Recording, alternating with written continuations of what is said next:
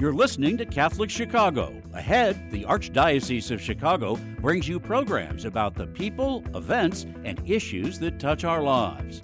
Welcome to Catholic Chicago.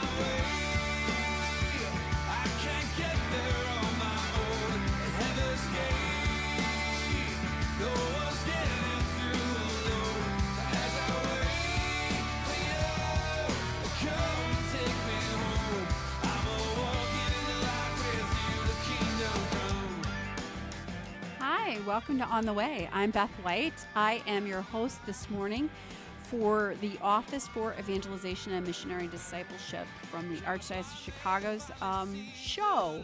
We have a monthly show here where we try to focus on all things evangelization, renewal, spiritual renewal. So today, we are going to have a conversation. It's January. And in January, I think in our lives, we get back to basics. We kind of clean the house, we take down the Christmas tree. Uh, we really start thinking about minimalist um, sort of it's the cleaning and organizing month. So I thought maybe today we could just talk about the basics of evangelization. Um, our Renew My Church process has hit a milestone. All of our parishes, except for maybe two, uh, have completed their decisions and discernment process of Renew My Church. Um, the first ones happened about four years ago, five years ago now, I think. Um, uh, and we are now finished with all of our parishes. I think we now have 210 parishes, and we had a little over 350 when we began. So there's been quite a few unifications, quite a few structural changes. And then quite a few parishes that did not have any structural changes, but that all of these communities of people are being called into now our next phase, uh, which is spiritual renewal. So there are parishes that have been walking with us all along the process, um, but now it's the entire archdiocese will be moving this year more fully into completely into the spiritual renewal of our archdiocese and the people. So I decided today to have a conversation with my colleague, Jose Coronel. Good morning, Jose. Good morning, Beth. Good morning. So, Jose is our senior coordinator for evangelization in the Hispanic, um, sort of the Hispanic evangelization. Uh, I made up the title. Um, it, Jose has um, been working in our office for five years this month. Congratulations, Jose. Thank you. So, um, I've been here six and a half years, so Jose has been here. He was one of my great additions to the office. Um, so we've been at this in the field, on the ground, working along for the last, um, with you, five years. Um, and really helping to support our parishes. So I thought we could have just a basic conversation about uh, evangelization. So let's just um, start with I'll just give a little brief about our process and then we can just like go a little deeper. So we start with choosing an evangelization lead. We ask that we start with pastors, and we're going to talk about that in the second half of the show a little bit more, working with the pastors. But we work with the pastors to help them kind of understand the vision and then help them um, identify an evangelization lead, uh, and an evangelization team to work with that lead. Um, and all prior to that, we've helped the pastor develop a plan for how that team's going to work with the evangelization coordinator. So, Jose, tell us a little bit about the importance of of choosing the right evangelization lead. Yeah, choosing well, choosing the right people that will help in these efforts is very important. If we do not have the right people to really lead these, uh, in a sense, renewal efforts, then we won't get very far, especially if they do not understand the vision and the goal that we are trying to accomplish in building a culture of evangelization. And how do we help evangelization leads and teams come to understand that vision? We have uh, we offer training three times a, a year. One is taking place right now in the month of January, and we have another one coming up in May and another one in September. Um, through these trainings, we are able to equip the evangelization team and lead to really understand uh, the vision for renewal, as well as give them the, the tools along the way that they will need to be able to build a culture of evangelization. Mm-hmm. Um, so we have trained a little, um, I think it's close to 600 people. Um, I think when we run the numbers um, with this latest group, well, we have about 100 people in training right now in English and Spanish. Um, we offer training in Spanish, Polish, and English depending on the cycle. Um, the languages, you know, if the need is in Polish, we offer in Polish, Spanish, we offer in Spanish. Um, in addition to the training, what other kind of support does our evangelization leads um, and our teams get? We usually schedule um, weekly meetings once we start to engage with the evangelization lead just to check in with and see what other areas of support that they need especially after the evangelization team trainings. That's when we check in with them, see how they're doing, if they have any questions, and we walk with them all along this process. And with the evangelization team, uh, we mainly equip the lead to be able to lead the team. And that's uh, what we mainly do. So part of that, uh, helping to equip the evangelization lead with the team, is um, is helping that lead. So our leads could be a full time staff member and mm-hmm. all the way down to a part time volunteer and sort of any combination in between, like a part time staff member, a full time staff member with part time duties in evangelization, um, you name it. So um, what we do is depending on their skill set, right? Because if they're a full time pastoral person, they probably have certain skills that someone who is a small business owner, who's a or a fireman or a, a full time college student. Um, I just described three evangelization leads that we have. Um, they might have different skill sets, right? So we help fill mm-hmm. in the blanks. So how to pray with your team how to encourage the individuals on your team to pray, how to have a meeting, how to do a presentation, those kinds of things, right? Right. It really, like you said, it really depends on the skills that each one of them have. And sometimes it implies they will spend a little bit more time, especially if they are volunteers, right? Because they're usually free in the evenings, they're not free all day. Mm-hmm. So we'll that we'll, we'll we'll work with them uh, depending on what their reality is. Right. And I think that's one I think key factor to the work that we do is that it's not a one bill fits all, uh, but more it's like we recognize your reality and we work with your reality.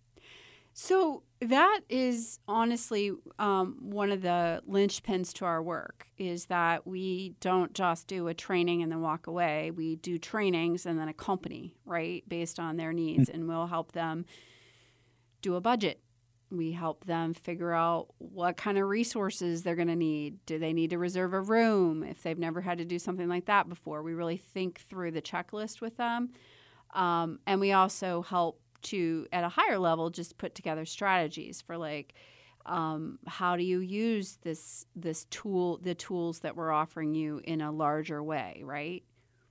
Yes. Vision share. And for example, like one of our one of our colleagues, Alicia, she organized an evangel- a parish evangelization day in which they use i believe they use some of these tools right yeah because you were there as a presenter too uh, and and it helps also just kind of like to share with the community how the evangelization efforts are going as well as the renewal mm-hmm. efforts mm-hmm. so that they can see that there is some momentum going and that it's ongoing and it's not just a one and done mm-hmm. deal so, we, in addition to choosing a lead and a team, we want that lead and team, the first step in the process is we want them to start praying together and to really ground ourselves in prayer. Why is that a critical piece? Because people think they, we are going to want them to run and like go out and like we should train them how to share their story or train them how to go out and share the gospel or memorize the kerygma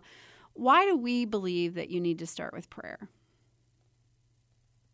We believe that we need to start with prayer because through prayer is where we grow with our relationship with God. And we need to be closely tied with Him, right? Because He is the source of our energy, He is the source of our, the source of everything, right? And and very like St. Paul in scripture says, we cannot do anything apart from him, mm. right? It is not through what we do, but it's what God does through us.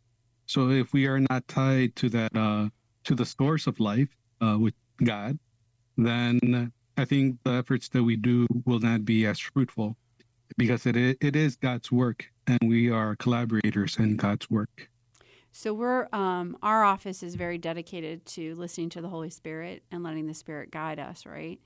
And that's one of the first things that we want um, our evangelization leads and teams to do is to um, share their stories too, like to hear, to get used to building that muscle of in a safe space, sharing who they are and doing faith sharing together and praying together. And as as you were just saying so that they are reliant on god so they're listening to god and that they realize this isn't their work. It's it's their they're they're giving life to what we're called to do by jesus right mm-hmm. and so constantly grounding ourselves in prayer and so the next thing that we ask them to do is then, um, as a part of that, they should be praying the whole way, right? Praying for renewal, praying for the Spirit to guide them, praying for all of the activities to be wrapped in prayer and helping other ministries in the parish be praying for renewal, right? But the next part is offering up what we call this charismatic soft entry point. Um, can you explain to our listeners We'll take this step by step. Can you explain to our listeners what a soft entry point is? Yeah, a soft entry point is uh, a tool, a an event, or a program where really anybody, no matter where they find themselves on the faith journey, can come in and participate. Right. So some examples of a soft entry point can be a dinner dance, uh, bingo, uh, a, bu- a bike ride to to the lake and uh, right back home. Um, it could be like a, a, mini marathon that the parish might host. Um, so it could be these different types of activity, or like in the Hispanic community, it could be like la loteria or la kermés and just it could be things school. that gather it community. Could be sports mm-hmm. at a school event, right? It could be uh, coming to a Catholic school could be a soft entry point, right? Exactly. So yes.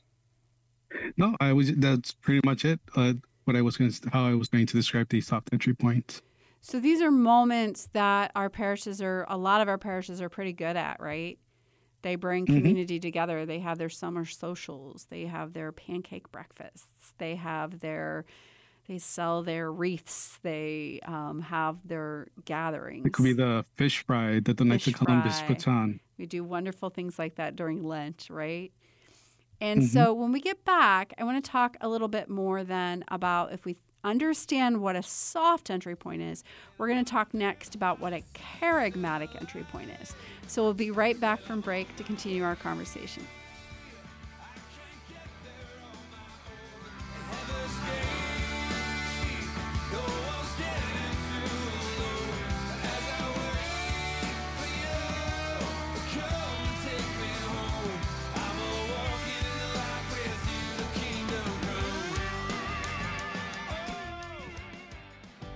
Join Catholic Charities on Sunday, February 5th for the Divine Affair, one of the premier wine tasting events in Chicago. Sample and purchase wines and craft beers from around the world. Attend a wine appreciation and beer tasting seminar while you enjoy gourmet hors d'oeuvres and fabulous desserts. A spectacular silent auction and raffle are included as well. All proceeds benefit Catholic Charities programs and services that help anyone in need throughout Cook and Lake counties. Purchase your Divine Affair tickets online today at catholiccharities.net slash divine. Our thanks to Louis Glunz Wines and the Joseph Glunz family for their generous support of Divine Affair.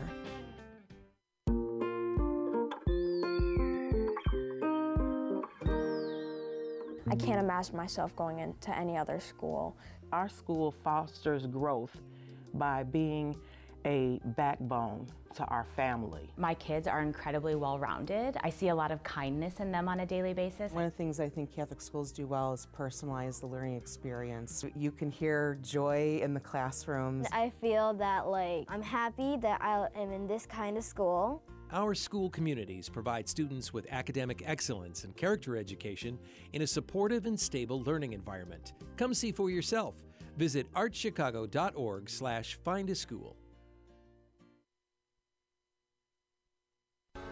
Catholic Charities invites you to First Look for Charity, an extraordinary black tie evening at McCormick Place on Friday, February 10th. Enjoy an elegant, private reception and be among the first to explore the latest in automotive innovation at the Chicago Auto Show.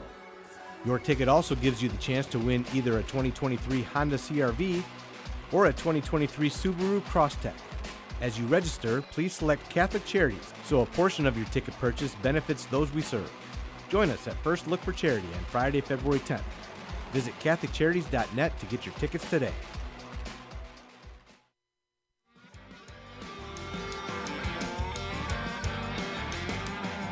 Can a dead man come back to life?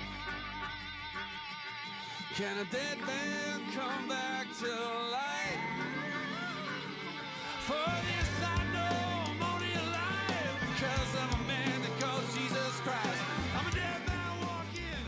Welcome back to On the Way. I'm Beth White, your host for our monthly radio show dedicated to all things evangelization and spiritual renewal. So, I am speaking with my colleague, Jose Coronel, and uh, Jose is a senior coordinator in the Office for Evangelization and Missionary Discipleship. And so, before the break, we were just talking about the different steps that we help parishes in the renewal process um, put in place what we call building blocks. Um, and one of those is a charismatic soft entry point. So Jose was describing a soft entry point. Actually, we just heard on um, the commercials. So you heard Catholic Charities has their Divine Affair, and you ha- and you heard the auto show. Those actually would be soft entry points. Um, and also, it's building community, getting to know um, a, a, community in a very um, soft way with no commitment. The soft entry point also is just there's no commitment. You can just come to this one event. You don't have to join the parish council. You know, you know, you're just you get to just come and go as you please, kind of thing. So, Jose, what's a charismatic entry point? A charismatic entry point is uh, a tool or a program in which you that you attend and that you where you hear the life, death, and resurrection of Jesus Christ proclaimed to those that are in, in attendance. It is a way that where people come to encounter God's love. Uh, to put it succinctly. So it's a it's a moment where you know we use that word charisma, we throw it around. So it's the basically what you said that Jesus, God took on human form, that we just the incarnation that we just um, celebrated, which is extraordinary. Um, the idea that God became one of us. Uh, and that Jesus showed us how to live our lives, that and that um, we learned so much from Him, and the, His healing ministry, His mercy, His forgiveness, and his willingness to sacrifice him, his very human person for our for us for our salvation for so that we could have access to eternal life and that he promises mm-hmm. he will be with us always always. He's very present to us always through his spirit through the gift of the holy spirit. So the the charismatic entry point is a place where people explore that and as you said they hopefully have an experience of encounter with a community and encounter with jesus through the holy spirit right Right. An example of, of, some of these charismatic entry points are like, for example, a cursillo. Mm-hmm. Uh, cursillo. Chirp, right? Mm-hmm. Chirp. Chirp as well. Or I think it's called welcome now, right? Um, yeah. Yeah, so, so just some examples of a charismatic soft entry point. And so if you're familiar with Christ Renews His Parish, which is Chirp, and it's now called Welcome, as Jose was indicating, you know, that is all, it's a beautiful cursillo, the the um, the high schoolers have the um, um, oh gosh, I just forgot the name of it. Um, Kairos. Kairos. So those kinds of um, retreats and experiences are beautiful and they're wonderful, and they are to help a person explore who this God is and who they are in relationship to Him. However, a charismatic entry point presumes a lot, right, Jose? The language is very Catholic. So you're presuming that a person already has. Now, outsiders can come. No, no, no, um, no reason they can't. But it's not designed for them, right? Can you explain Mhm. that a little bit to our listeners? Yes. Uh, so, for example, in in my own experience, when I was a, a young adult in the young adult group, right, um, the retreats that we usually organized, it was more geared and directed to those that uh, were Catholic or had fallen fallen away from the faith, um, but in a sense already knew God or believed that God existed, right? And, you know, and on one occasion, we had um, somebody join us from uh, uh, a, a Protestant church. And when they joined us to the retreat, uh, of course, they did believe in God, right? Uh, but their perspective was slightly different than ours. But we didn't necessarily know how to talk about the faith or how to address it to make it feel inclusive for for him. And we made uh, a few errors that we sure not made. Right? We we were a little kind of like on the defensive side, thinking that he was there to kind of like convert us. No, but even though uh, he wasn't there for any of that, he was just there to experience Mhm. uh, this encounter or this experience that we were offering for for for, for a retreat. So I think um, oftentimes, maybe in some uh, cursillos or w- sometimes we're not uh, equipped to be able to uh, walk with people in where they find themselves in, especially if they have not had that encounter with with God or, or believe in God. Mm. So I think um, that's one of the challenges that when we do a cursillo and prepare for it, or or a church retreat or a parish-based retreat, that sometimes we don't take that into consideration. Right. And Mhm. So a charismatic soft entry point is distinct. So Yes. it, it, it fills this gap. So um, the soft part is that anyone can come, right? And Yes. that there's no commitment, right? Like it's Mm-hmm. usually chirp, you have to commit to being there, spending the night in the parish with people like that, you know, overnight or, or uh, you know, these retreats often are already presuming that you have some sort of relationship with the community, right? But a Mhm. soft charismatic entry point, why is that a little different? Uh, I think first of all, it's like the like you said, is no commitment. They can attend maybe once or twice, and that's it. They don't have to come back if they don't want to. Um, it's soft in the sense that it's for everybody. Uh, anybody's welcome to come, and it helps to bridge that soft entry point with a charismatic soft entry point. Right? It's like a, a bridge. Uh, if you want, you can call it like a, a, a missing link if you want. Mm-hmm. Mm-hmm. And it, it's important because it, a charismatic soft entry point equips those that are that are running it to be able to, more than anything, to listen, right? To accept people where they are at, uh, a judgment-free zone, a safe space where they can explore uh, life's question and faith questions as well, and where they are just accepted for who they are. It allows them to open up and experience uh, the charisma through the sharing and witness of others that are in that same small group. So, exactly. So, this charismatic soft entry point is uses the language of the day, the language of our culture, isn't being explicitly Catholic in its language. So, you don't have to sort of understand some of our lingo like transubstantiation and consubstantial and um, our our Catholic lingo. Um, but it gets to the basics. When we're talking about, I said at the top of the show, we wanted to get back to the basics. And so, this charismatic soft entry point, we really want it to be the basics. It's not about whether you're Protestant or whether you're Catholic or whatever. It's actually, are you Christian? And it's who is this Jesus, right? So, the goal of that charismatic soft entry point is to help a person have a soft entry into faith, not just the community, but to faith because we can have soft entries into the community and then you don't go any deeper right but this is actually helping it's a way to help people invite people into something more. If a person comes to our church they're not looking necessarily eh, eh, you know they're looking for something more. They're not just looking for community. They're looking for a community in faith right? And so the Mhm. charismatic soft entry point gives them access to exploring who is this Jesus? Who is this God? Who is this Holy Spirit? How do you pray? What is the Bible? Those pretty basics because um, what have we learned a little bit about our culture, Jose, today? Why is it different than like 20 years ago?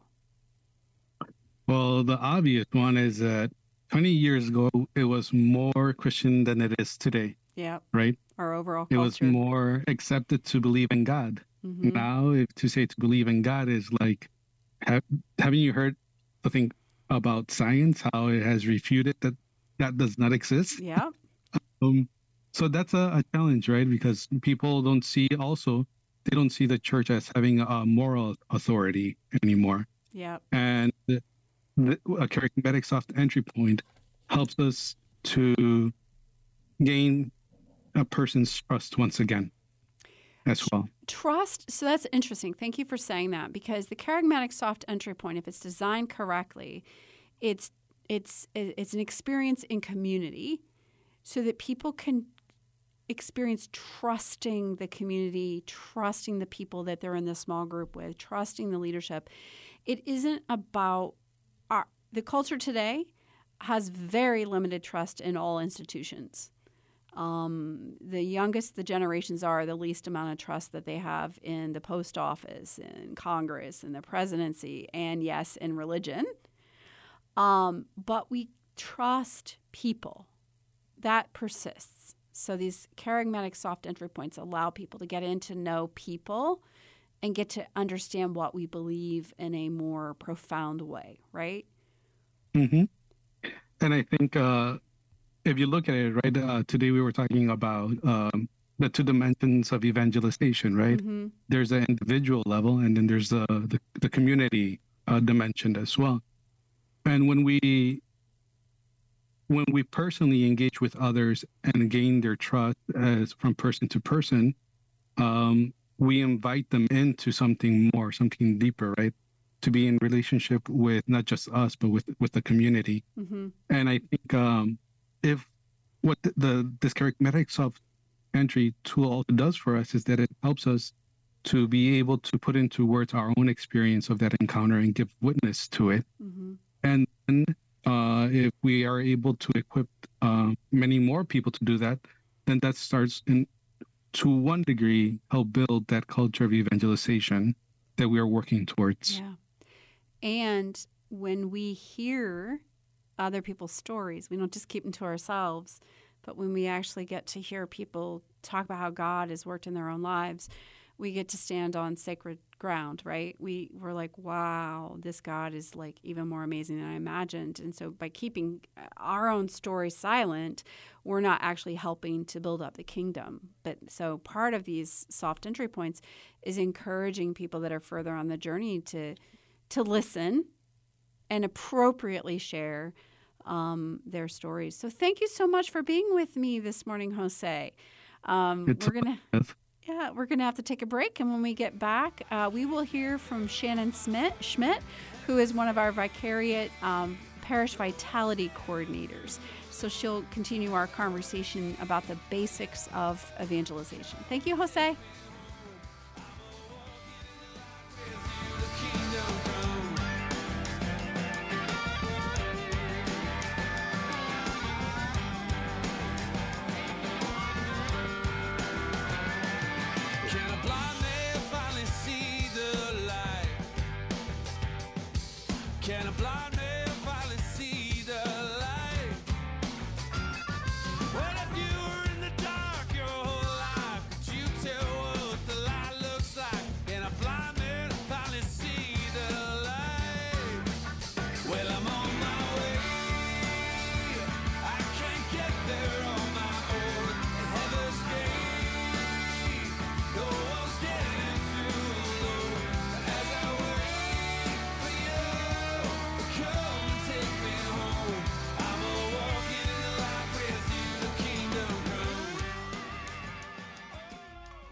Did you know that Catholic Charities accepts car donations? If you're ready to free up space in your garage and put a stop to all those expenses that go along with owning a car, we will gratefully accept your donation, whether the car is running or not. You choose a pickup time that is convenient for you, and we will make the donation as easy as possible free of charge. You'll receive a charitable donation receipt as well. We accept all types of vehicles nationwide, and you will know that your donation is made to Catholic Charities, an agency you can trust. To learn more about donating your car, call 877 786 4483. That's 877 786 4483. Thank you.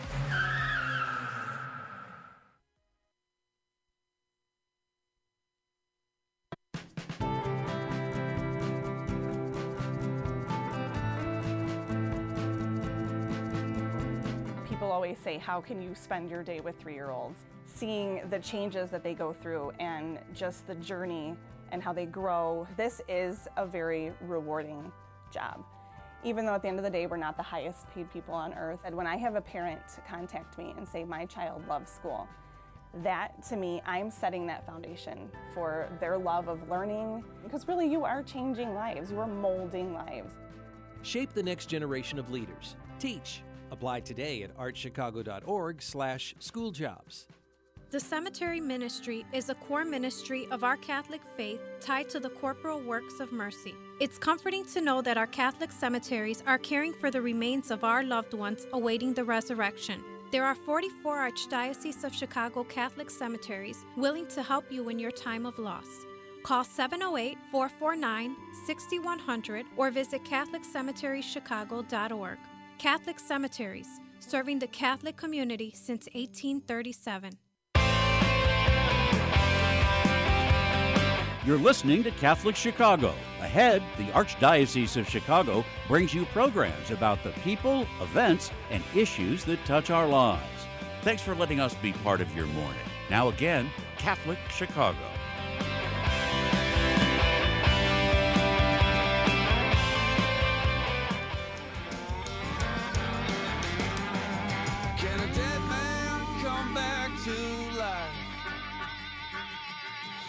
Dead man come back to life?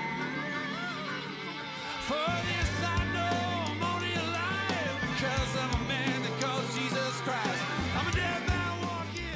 Come back. Welcome back to On the Way. This I'm Beth White, and I'm your host this morning for the radio show, YouTube channel, podcast of the Archdiocese of Chicago's Office for Evangelization and Missionary Discipleship. Thank you so much for joining us. Um, at the first half of our show, we talked to Jose uh, Coronel from my office to talk about the basics, the foundations of evangelization. So, up next is Shannon Schmidt. Shannon is our vi- vi- Vicariate 6 uh, Parish Vitality Coordinator. There's a lot of V's in there. Um, and uh, Shannon has been working with us. How long have you been with us, Shannon, now? Uh, just over six months now. Six so months? I feel very That's seasoned. it? wow. It seems like so. I was going to say, you've been with us a year. Wow. Okay. Just six months. Okay.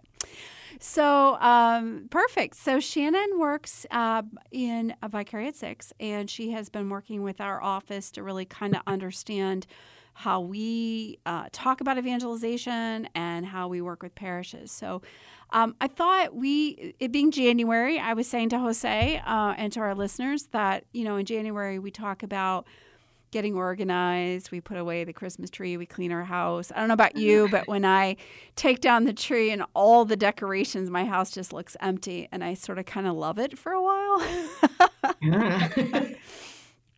um, there's less dust, you know, all that good stuff. Um, Mhm. And so I thought we could just spend today, it's January, talking about the basics and um, just to get you up to speed. I Mm. mentioned that we are now, as an archdiocese, we are moving completely into spiritual renewal. We'll be focusing on that really intentionally this entire year, 2023.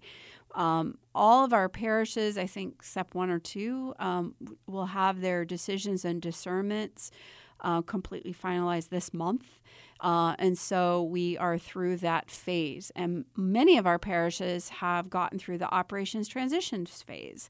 Mm-hmm. Um, and so now we're really wholeheartedly moving into spiritual renewal. There, there are parishes that have been working with us for about five years, but there are only six that began with us. And so now we're up to, I want to say, over I think there's like 90 parishes at this point who are active in um, the next part called building the new reality, right? Mm-hmm. So Shannon, I was talking to Jose about like evangelization first steps, but I want to go back. So I Mm-hmm. probably should have had you first, but that's okay. This is how it goes. So for our listeners, you know, when we just heard Jose and I talk about uh, working with a pastor to get evangelization lead and a team, and then get them going with a charismatic soft entry point. That before that any of that can happen, we need Shannon to be doing the work in the uh, vicar- in her vicariate. Um, so Shannon, talk to our listeners a little bit about when we talk about tilling the soil uh, from the parable Mhm. of the sower to our listeners. What do we mean about what does that look like? Mm. So, tilling the soil is a period where, especially for those of our parishes that maybe have experienced unification or going through their operations transition, we're talking about not just the ins and outs of what it means to combine parishes and like the you know all the business side and operation side but also what's the vision for what we're doing. You know, we're not just doing this because we want to balance budgets. It's because the Cardinal and the Lord have invited us into spiritual renewal. And so tilling the soil is that time when we're talking about what does it mean to be a disciple of Jesus? What does it mean to be a missionary disciple? How is God calling us to evangelization? What are the ways that has been effective in other places? What are um, some of the things that we've seen in our research, that we've seen in our parishes that are working, and to really cast that vision across uh, not only parish leadership, but also the rest of the community. To not focus as much on um, maybe what we've lost or the deep realities of why we're in this need for evangelization in the modern world, but to really look ahead and to see what could be, to envision what the kingdom of God could look like in our parishes, in our time, in our age, when we focus on evangelization first, when we put evangelization as our primary purpose in parish life, because that's what we're here for, right? As a church, it's not just to provide pastoral care and comfort for those of us who are already baptized, who are already trying to live out our faith, it's to share the good news, right? It's to go and make disciples and baptizing them in the name of the Father, Son, and Holy Spirit. And it is that radical discipleship that Christ invites us to, but also that joy of living out that discipleship that propels us forward. And so we talk about what that looks like and how it could be realized in our parishes so that when we do get to the phase where we're ready to talk about evangelization, we already all hopefully have seen what we could be and get excited to jump into the next phase. So, when we talk about the spiritual renewal, and you were just talking about disciples and missionary disciples, so when we talk about um, why is it not enough just to go to Mass on Sunday? That's a great question. And there's Uh, many who don't even go to Mass on Sunday, but- I answer it. Yeah. I have four children at home. They they go to Catholic school too, so they're like, we go during the week. Why do we have to go again, right? Um, and I think for me to answer that question from my own discipleship, Mass for me is the time that two things happen. I get to reconnect with the community, but also that I am renewed for my own journey of discipleship, that I get to hear the word of God in my own life and speaking to me. I get to be with the rest of the people in the pews who are trying to live this out in whatever stage in their faith they may be. And I also get to receive the sacraments, to receive the Eucharist in particular, to be nourished, to be come as close to God as I possibly could, right? That's the beauty of the Eucharist is that uh, when we receive the body and blood of our Lord in the form of bread and wine, and the, uh, that we are as close to God as we'll ever be. God gives us his own life so that our life may overflow, right? His life may overflow within us. And so, um, you know, there have been times I actually had uh, COVID a couple weeks back and I missed two weeks of Advent for Mass, which was really sad because I love Advent. um, I'm much better. I'm fine. I'm doing really well.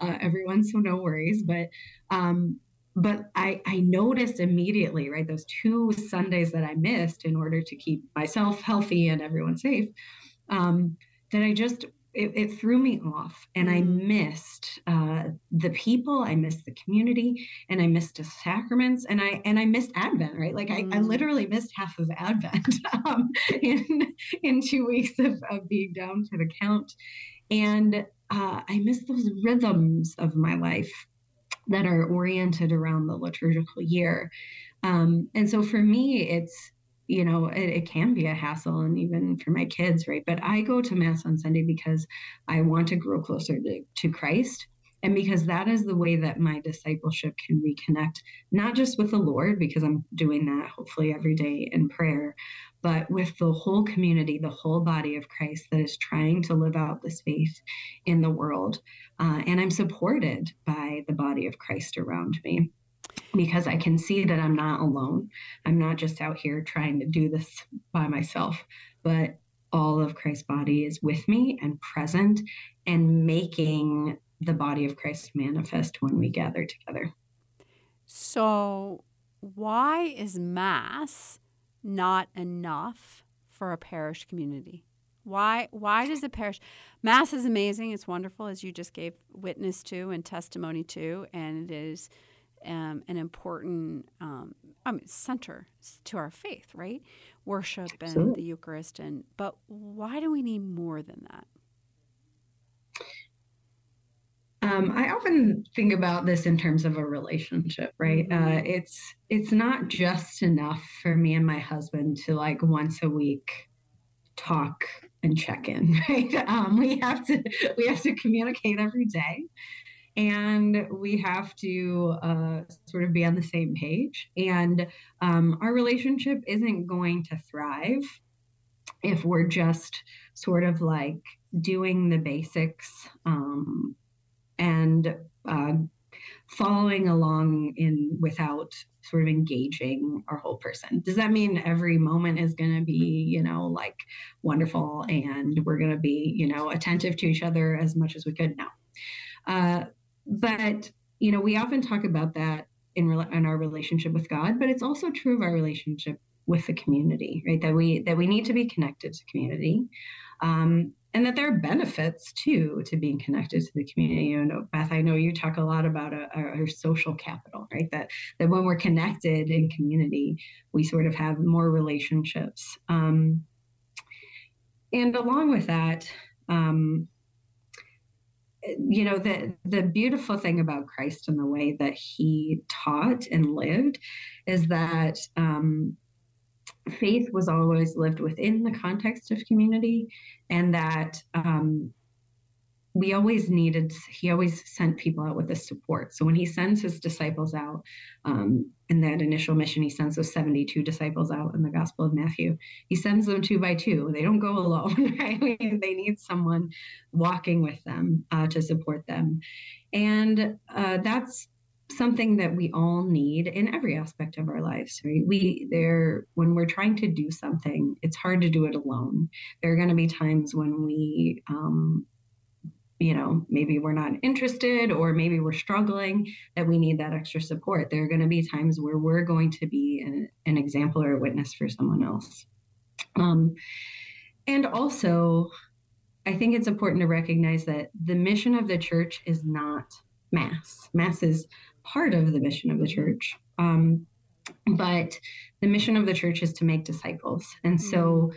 we are fed as disciples through the sacraments, but we have so much more that we have to do to be able to care for our communities, to care for our world, right? Mm. Things like our charity and justice work, things like are uh, places where people can encounter the gospel for the first time. Where are they going to hear the gospel? Probably most of them aren't going to come to mass the yeah. first time, right? That's a very intimidating prospect if you're not Catholic. You know, you don't even know when to stand up and sit down. So parishes need so much more than just mass because mass is for us, right? It's right. for those of us who are already Catholic. So I'm going to interrupt um, you. But, we we have yeah. to go to break. I'm being given um, notification we need to go to break. We'll come back and we'll continue our conversation with Shannon. Thank you, Shannon.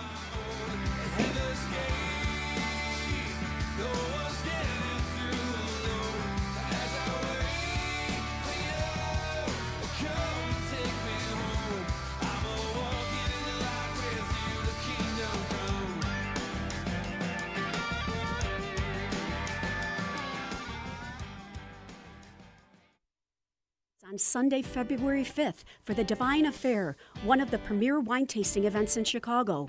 Sample and purchase wines and craft beers from around the world. Attend a wine appreciation and beer tasting seminar while you enjoy gourmet hors d'oeuvres and fabulous desserts. A spectacular silent auction and raffle are included as well. All proceeds benefit Catholic Charities programs and services that help anyone in need throughout Cook and Lake counties. Purchase your Divine Affair tickets online today at catholiccharities.net slash divine. Our thanks to Louis Glunz Wines and the Joseph Glunz family for their generous support of Divine Affair.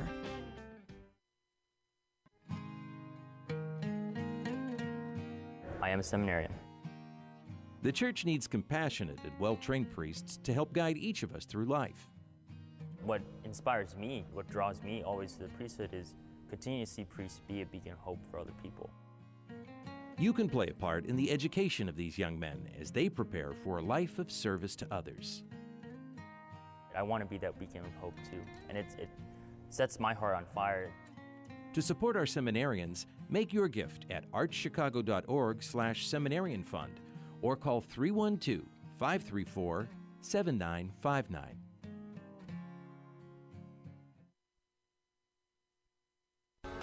Catholic Charities invites you to First Look for Charity, an extraordinary black tie evening at McCormick Place on Friday, February 10th.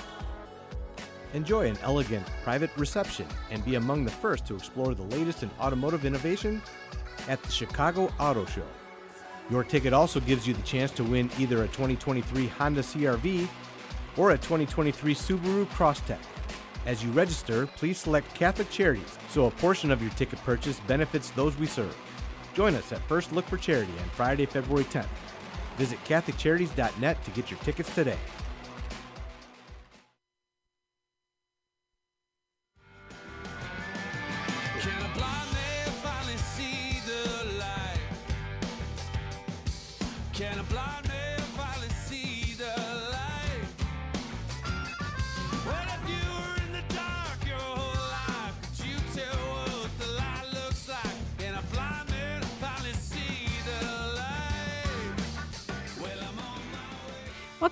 On the Way. I am Beth White. I continue to be your host this morning for the Office for Evangelization and Missionary Discipleship here in the Archdiocese of Chicago.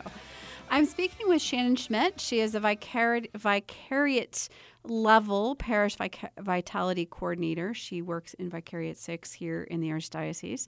Uh, we have six arch uh, vicariates in our Archdiocese, so she works in number six in the south side. Um, so before the break, we were talking about tilling the soil and the need to really during after unification. You had a lot of unifications in your vicariate. Mm-hmm. You actually yes. had the most number of churches that closed in your vicariate. Um, and so a lot of healing happens during tilling the soil, a lot of community building you have let's say you have three there was one parish community at five different communities that came yes. together right and so even the community that's receiving everyone let's say they're the quote mm-hmm. unquote mm-hmm. surviving church uh, mm-hmm. their community changes because now they they're women's group has to become integrated with other members. Their men's club has to be integrated with other members. They're mm-hmm. they're going to add. So part of the unification is bringing together the ministries, bringing together the vision of renewal, but also helping people get to know each other. And so. Mm-hmm. In those communities, we really want them to spend at least a year focusing on their operations transition because they have to build a new website and they have to do a new Yeah. bulletin and they have to get actual financial new number from the IRS. it is like craziness. Um, Yeah. And they have to like close down things, and that's the structural stuff. But then we really want them building community inside because how do you invite people in if the community doesn't even know each other, right? So, Mhm. um, what are some of the tools that you guys use for that to help um, help them kind of both get to know vision as well as build community? Are there some tools that you've used? I know you've only been at this six months, so I don't want to put you on the spot, but Yes, thankfully I had a wonderful predecessor in Valerie Yes. Jennings. Yes. So uh, she has been doing the work, uh, the lot of work. in our Vicariate Yeah. for six years Yeah. before I came. Um, and uh, I know one of the key pieces really was a ministry unification process. So there was a Mm-hmm. formal process in which ministries came together. They met, you know, the head of the ushers here and there and the third parish all got together and they had to talk through like what did we do what are best practices what do we want this new ministry to look like in this new parish with this new communal identity uh, so there's a very formal process to that in some cases along with that most parishes found that they needed to have not lots of nice social gatherings so maybe they um, should to have a parish picnic in that first Mm, year or yeah. they had um, you know some of those legacy events from legacy parishes that continued on and kept going that they you know maybe they had a st patrick's day party or a mardi gras party every year uh, that they continued or a fish fry during lent something like that um, but so much of it is really just about um, having time maybe it's uh, before or after mass on sundays or having different leaders from the different parishes reach out to people they know to keep those connections we already had from a parish um, and to build new connections you know to try and bring when we got a new committee together members from each different parish members from each um, different ministry so that no one looked like they quote unquote won or lost, even if they were again that parish that stayed open and quote unquote survived. You know, they lost their parish identity too. Yeah. They're starting a new parish. And so it was all about um, trying to connect people. And and I think we found that people once we get over the hurt and the pain are really excited because uh, for so many of our parishes at least you know that might be a very small community and now it's tripled in size and that's lovely. You know you can do so much more with that too. So that's a really great joyful outcome Yeah. of some of the hard things. And what's interesting about that phase, especially for the parishes that have unified, is they're building a muscle. They're building a Mhm. muscle that requires them to talk to people. Yes, they're Catholics, but they're they're building a muscle to talk to people they've never met before, to having interactions and rebuilding committee, rebuilding ministries, and thinking about how are we more inclusive and how are we um, letting people know that they belong. Um, all of those foundational things for evangelization when we say you have to have strong hospitality, you need to listen to the needs. So I know part of that ministry unification was listening to the needs of the community, right? Was is this a ministry that needs to persist or is this a ministry that doesn't make sense anymore? Um, and so it, it, I know it's hard for a lot of those communities, but in some ways, um, they have the people who have sort of built some of those muscles. So, one of the things that we talk about is we say it's more important to focus on the who than the what. Mm. So we, we, Mhm. we are very strong in the who, not the what. Do you want to explain to our listeners why we say that in building the new reality? Absolutely. Uh, I think the main reason is that, right, the to to be a little uh, high and mighty in some ways, right? Uh, when we think about what God is doing for humanity, the aim of God's saving work is the individual person. Yes. We, we look at we look at Jesus Christ and who is he going to? He, yeah, yes, he's preaching to crowds and things like that, but the stories that are most powerful in the gospel, the stories that stick with us, are always the one where he goes to the individual Mm. and he listens Yeah. and he hears what they say and then speaks to what they need. You know, I, think about like the woman at the well, for example, um, a great story about evangelization, right? Jesus. One of our is- It's a very intimate conversation that's about her primarily, Yeah. uh, not sort of all these big theological questions, but her.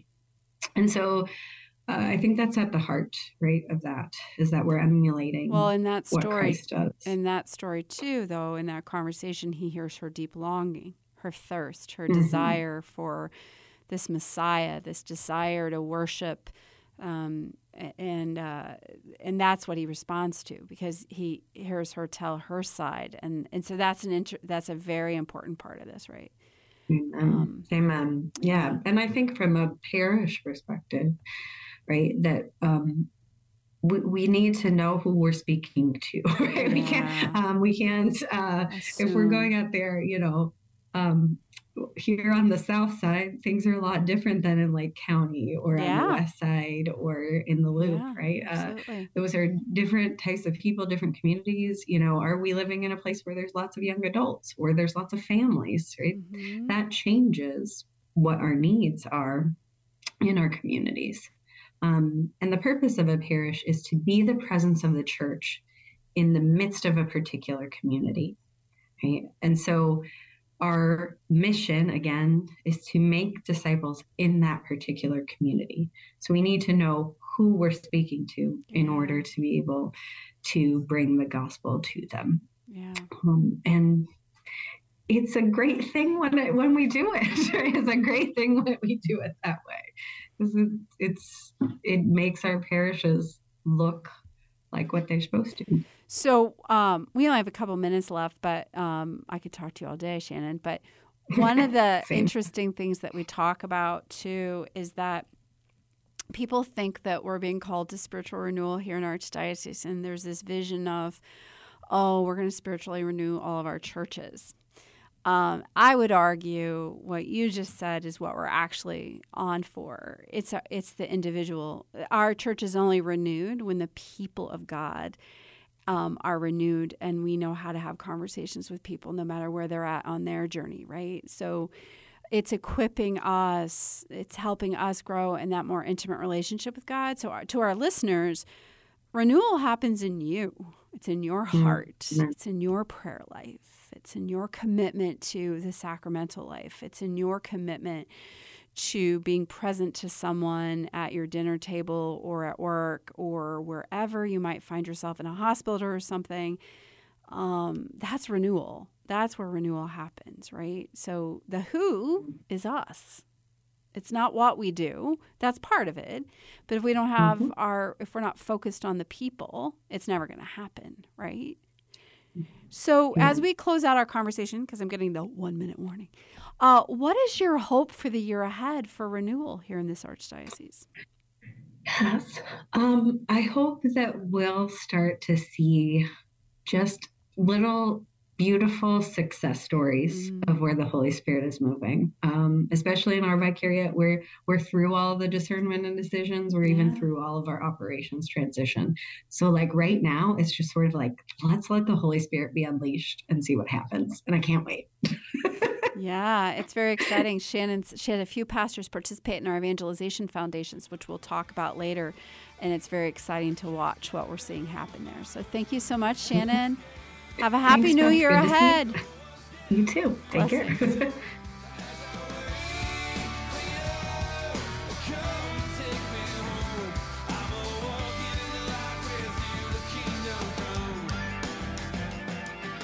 Join us every Monday through Friday at this time for Catholic Chicago. You can stream our programs live or listen to past programs by visiting our website, archchicago.org, and clicking on Radio TV. And please connect with Catholic Chicago on social media.